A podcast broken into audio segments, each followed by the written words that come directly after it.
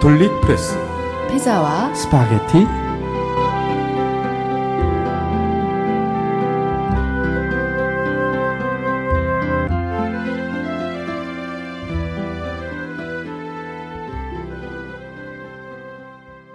안녕하세요. 김미경입니다. 안녕하세요. 김근수입니다. 4월은 잔인한 달이란 말 있잖아요, 선생님. 그렇죠. 너무 어느 시인 말처럼 너무 아픈 달이죠. 한국 역사에서도 마찬가지로. 맞아요. T.S. 엘리엇. 아, 그렇습니다. 네, 황무지라는 시에서 예. 한 부분에서 따온 거라고 해요. 예. 선생님 말씀하신 대로 한국 근대사에 있어서 4월이 가장 어떤 정치적 변수나 혁명, 예. 변고 예. 이런 것들이 마- 많이 일어나잖아요. 그렇죠. 네, 총선도 있었고요. 예. 음, 그런 면에서 4월이 좀 잔인한 달이란 것 같은데 예. 가장 잔인한 건 4.16 세월호 참사가 있었죠. 그렇죠. 아이, 예. 처음 들어갈 때부터 이렇게 또 무거운 얘기로 들어가게 됐는데 그럼 오늘 이야기 한번 시작해 볼까요, 선생님? 예.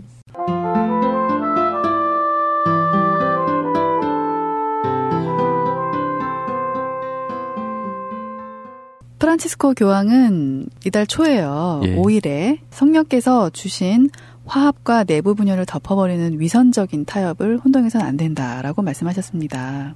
산타 마르타의 집에서 미사를 집전하시면서 화합은 오직 성령께만 이룰 수 있는 내적인 은총이다. 초기 그리스도교 공동체는 화합을 이루며 살았다라고 말씀하셨어요. 예. 또 모두가 한 마음과 영혼으로 자신의 소유물을 자신의 것이 아닌 공동의 자산으로 여겨서 빈곤한 사람이 없었다라고 덧붙이셨어요. 예. 네. 화합과 위선적인 타협은 혼동해서는 안 된다. 뭐 이런 중요한 말씀이시죠? 그렇죠. 화합과 타협은 너무 다르다는 뜻입니다. 네. 예를 들면 화합은 평온이라는 개념과 혼동될 수 있고 공동체는 아주 평온하게 유지될 수 있지만 화합은 안 될 수도 있다고 교황은 말씀하십니다. 네네. 예를 들면 어느 주교가 교구는 평안합니다. 하지만 다른 문제를 건드리면 바로 전쟁이 일어납니다. 이런 말을 교황님이 인용했습니다. 즉 평안은 하지만 화합이 안 될 수도 있다는 것입니다. 네. 그래서 문제를 풀지 않고 덮어버리는 것은 잘못이라는 뜻입니다. 네. 그래서 공동체가 화합을 이루려면 한 마음과 영혼으로 자신의 소유물을 자신의 재산이 아닌 공동 자산으로 여겨 빈곤한 사람이 없었다라는 초대 교회를 예로 들라고 말씀하셨습니다. 화합과 위선적인 타협을 혼동해서는 안 돼.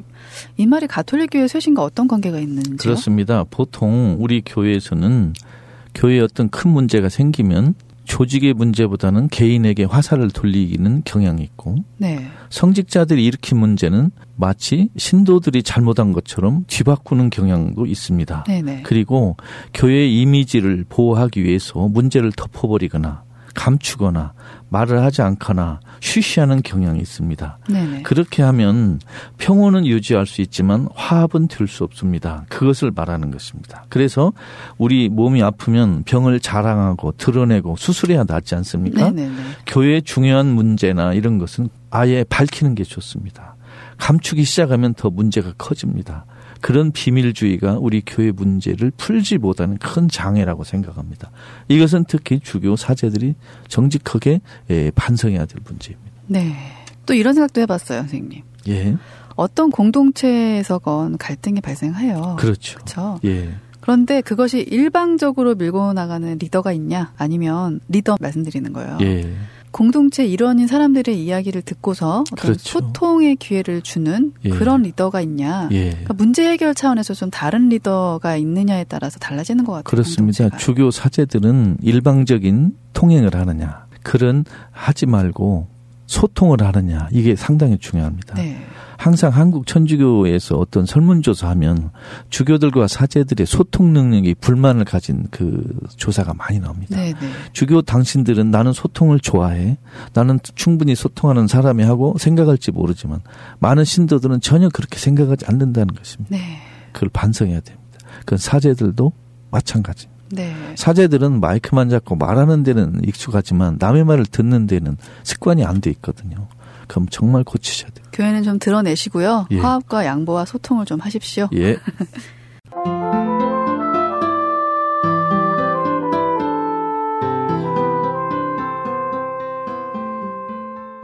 4월 6일부터 각 교구별에서 세월호 추모미사가 시작되었어요. 예. 세월호 참사 2주기 아, 말만 해도 제가 지금 눈물이 글썽하는데요. 예. 음, 2주기를 추모하는 교구별 미사가 예정된 가운데에서 그러니까 의정부 교구에서 첫 추모 미사가 봉헌되었죠, 선생님. 예, 그렇습니다. 네.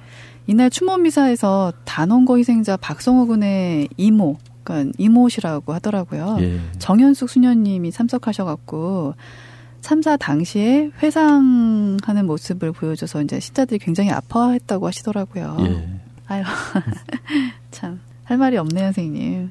세월호 참사 좀 아직도 원인이 밝혀지지 않잖아요. 예. 총선 이후 전국이 바뀌었는데 어떻게 될까요? 이제 총선에서 어, 새누리당이 참패했으니까 야당이 힘을 합쳐서 나쁜 악법들 다 고치고 세월호 진상 밝히고 이렇게 하기를 기대합니다. 미사 후에 박성호 군그 이모 되시는 정수녀님이 제대위에 올라가셔갖고 그 세월호 참사 아픔을 이야기했다고 하시는데 예. 아참 목이 메었던 분들이 많았다. SNS에 많이 올라왔었어요. 그러면요 인간성을 가진 사람이면 누가 마음이 안 아프고 그러겠습니까? 저희가 지금 둘 다 지금 할 말이 없네요, 선생님. 그렇죠? 예, 예 그렇죠. 예. 예. 세월호 참사에 관심이 없는 천주교 신자분들도 신부 수녀님들도 있잖아요. 그렇습니다. 너무 마음이 아프죠. 여기서 우리가 우리 정현숙 수녀 박성호 군의 그 이모인 정현숙 수녀의 말을 좀 한번 들어보고 싶습니다. 정현숙 수녀 피생자 가족들에게 폭력적인 대처를 한다 정부가 예. 뭐 언론이 참사 내용을 왜곡한다 이런 일이 있어서는 안 된다라는 그런 말씀을 많이 하셨어요. 그렇죠. 네. 정수녀님은 정부에 대한 강한 비판도 하셨지만 우리가 여기서 더 보고 싶은 것은 우리 교회의 태도입니다. 정수녀님의 말을 한번 그대로 인용해 보겠습니다. 네네. 세월호 참사가 일어난 충격적인 상황에서도 교회는 저에게 너무 안일하게 느껴졌습니다. 무관심하고 소극적으로 느껴졌고 어, 성경 말씀은 그저 인쇄된 글자에 지나지 않는 공허함으로 다가왔으며 가르치는 것과 삶의 차이가 크게 다가왔다. 이렇게 고백합니다. 이 땅에서 하느님 나라를 잃어버린 사람들의 이 비통한 마음을 어찌 계산할 수 있겠는가? 우리는 이 땅에서 하느님 나라를 빼앗긴 사람이다. 세월호 참사를 당한 모든 사람은 그때부터 모든 것이 멈춰버렸다 고 울음을 아예 터뜨리셨네요. 네, 네. 저도 개인적으로 우리 정수님을 몇 번 만나봤는데 참그 어, 아픔은 하느님께서만 위로해 주셔야 됩니다. 제 생각에는 정말 예수 어머니 마리아도 아들의 그 시신을 안았지만 아직 그렇게 하지도 못한 미수습자 가족도 아홉이나 있지 않습니까? 네네. 네. 저는 세월호 참사에 대해서 관심이 없는 천주교 사제들, 신부들, 평신도들에게 좀 섭섭합니다. 어, 천주교 신도가 아니더라도 사제나 수녀가 아니더라도 인간만 되면 관심이 없을 수가 없는데 어찌 이럴 수 있는가 좀 속상합니다. 만일 불행한 말로 세월호 참사와 비슷한 사건이 터졌다 미래에 생겼다 하면 휴교들과 사제들과 수녀들과 우리 신자들이 과연 어떻게 대할 것인가 정말 궁금하고 걱정도 됩니다. 예수를 따른다는 사람들이 어찌 이럴 수가 있는가고 좀 불쾌하기도 합니다.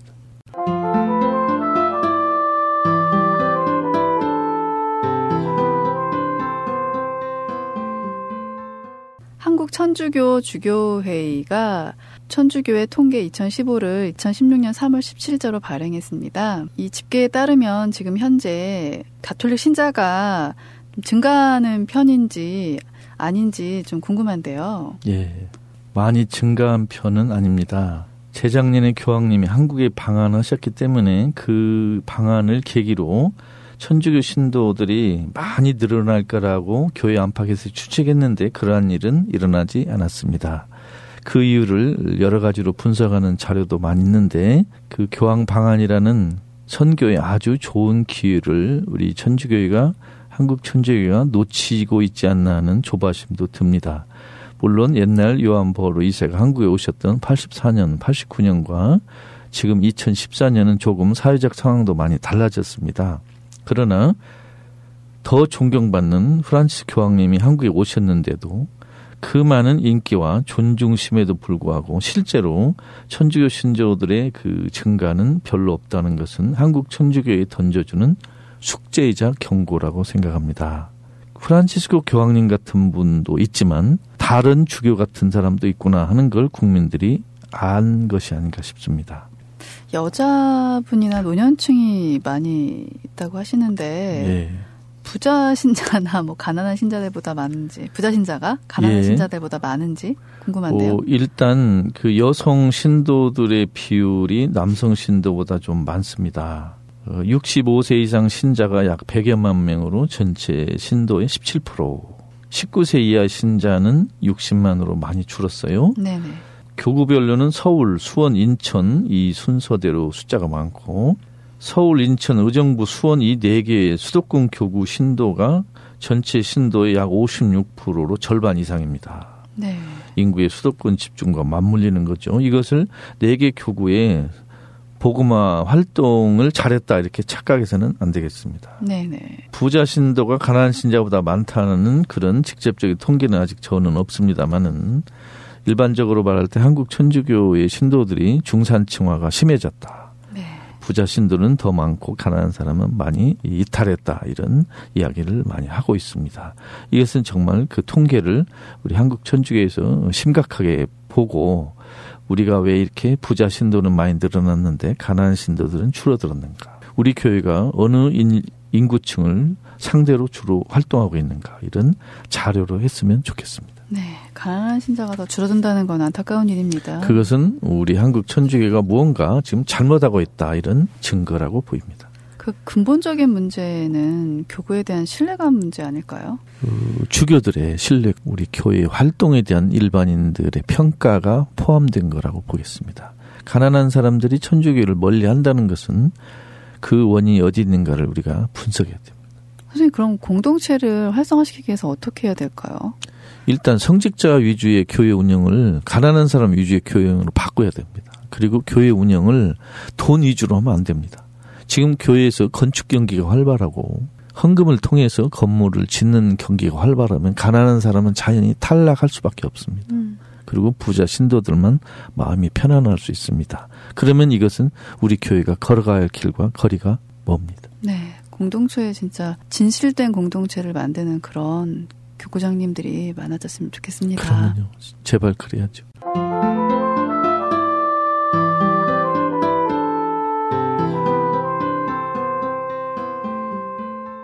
가톨릭 프레스가 작년 세월호 일주기에 창간되었죠. 예. 네.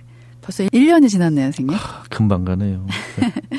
보람도 아쉬움도 있으실 것 같아요. 그러면요, 많죠. 미안함도 네. 있고. 네. 그래서 가톨릭 프레스 창간 기념 강연에서 김근수 선생님께서 편집장님이시잖아요. 예. 말씀을 하셨어요. 예. 어떤 말씀 하셨나요? 제가 한번 제 강연을 그대로 한번 보겠습니다. 네네. 해방 70년이지만 분단 70년이다. 제2차 바티칸 공의 폐막이 50년 지났지만 공의의 정신은 아직도 우리에게 가깝게 느껴지지 않는다. 교황 방한과 세월호 참사가 우리 사회를 대표하는 두 사건이었다. 교황 방한은 큰 기쁨이고 세월호 참사는 큰 슬픔이다. 교황 방한은 우리 사회와 교회에 큰 감동을 주었지만 한국 천주교에서 교황 방한의 감동과 자취는 사라져버렸다. 한국 천주교는 평신도교회, 순교자 교회라는 세계에서 보기 드문 전통을 지니고 있는데 평신도 교회는 어느덧 성직자 교회로, 순교자 교회는 권력에 굴복하는 교회로 사라져 버렸다. 한국 천주교 현재와 미래는 가난한 교회, 가난한 사람들을 위한 교회를 만들느냐 여부에 달려 있다. 카톨릭 프레스는 한국 천주교에서 예언자 역할에 충실하면서 교황의 암행어사 노릇을 충실히 할 것이다 이렇게 말했습니다. 네, 선생님이 직접 읽어주신 건데요. 예. 이게 왜 그러셨냐면은 더 가슴에 와닿아요. 예. 선생님 글이라 선생님이 아이고. 좀 감정을 넣으셔가지고 읽어주셔서 예. 더 가슴에 와닿네요. 그렇습니까? 네, 가톨릭 프레스가 잘한 점 어떤 게 있을까요? 그동안 한국 천주교에서 소외받던 목소리가 없는 계층의 목소리를 대변하고 있다. 네. 한 면에서 어 좀 주목할 게 있고 한국 천주교가 성직자 주교 위주로 이렇게 운영되는 거에 대한 다른 시각의 활동을 하고 있다. 성직자 중심주의를 반대하고 있다.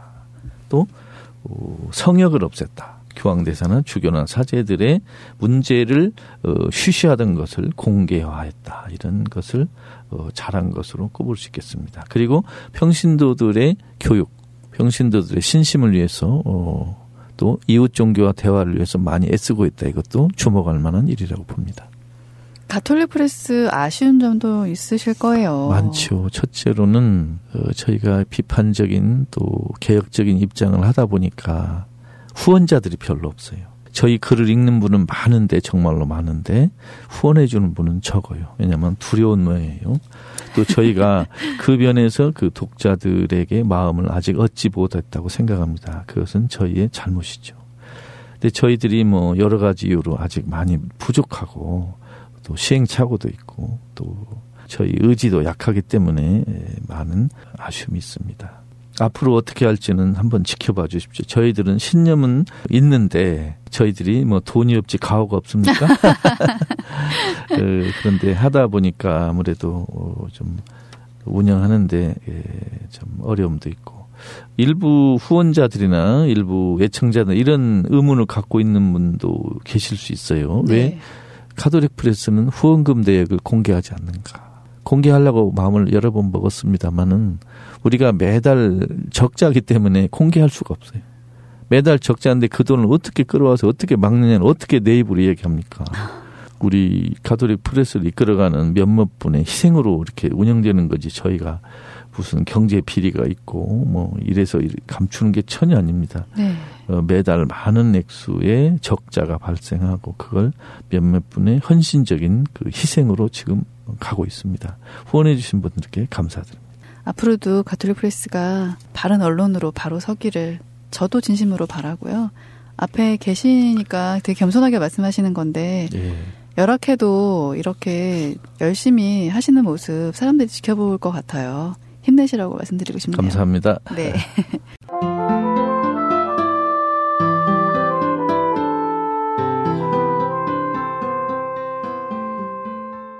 김미경의 궁금한 이야기 오늘은 마리아의 신심. 예.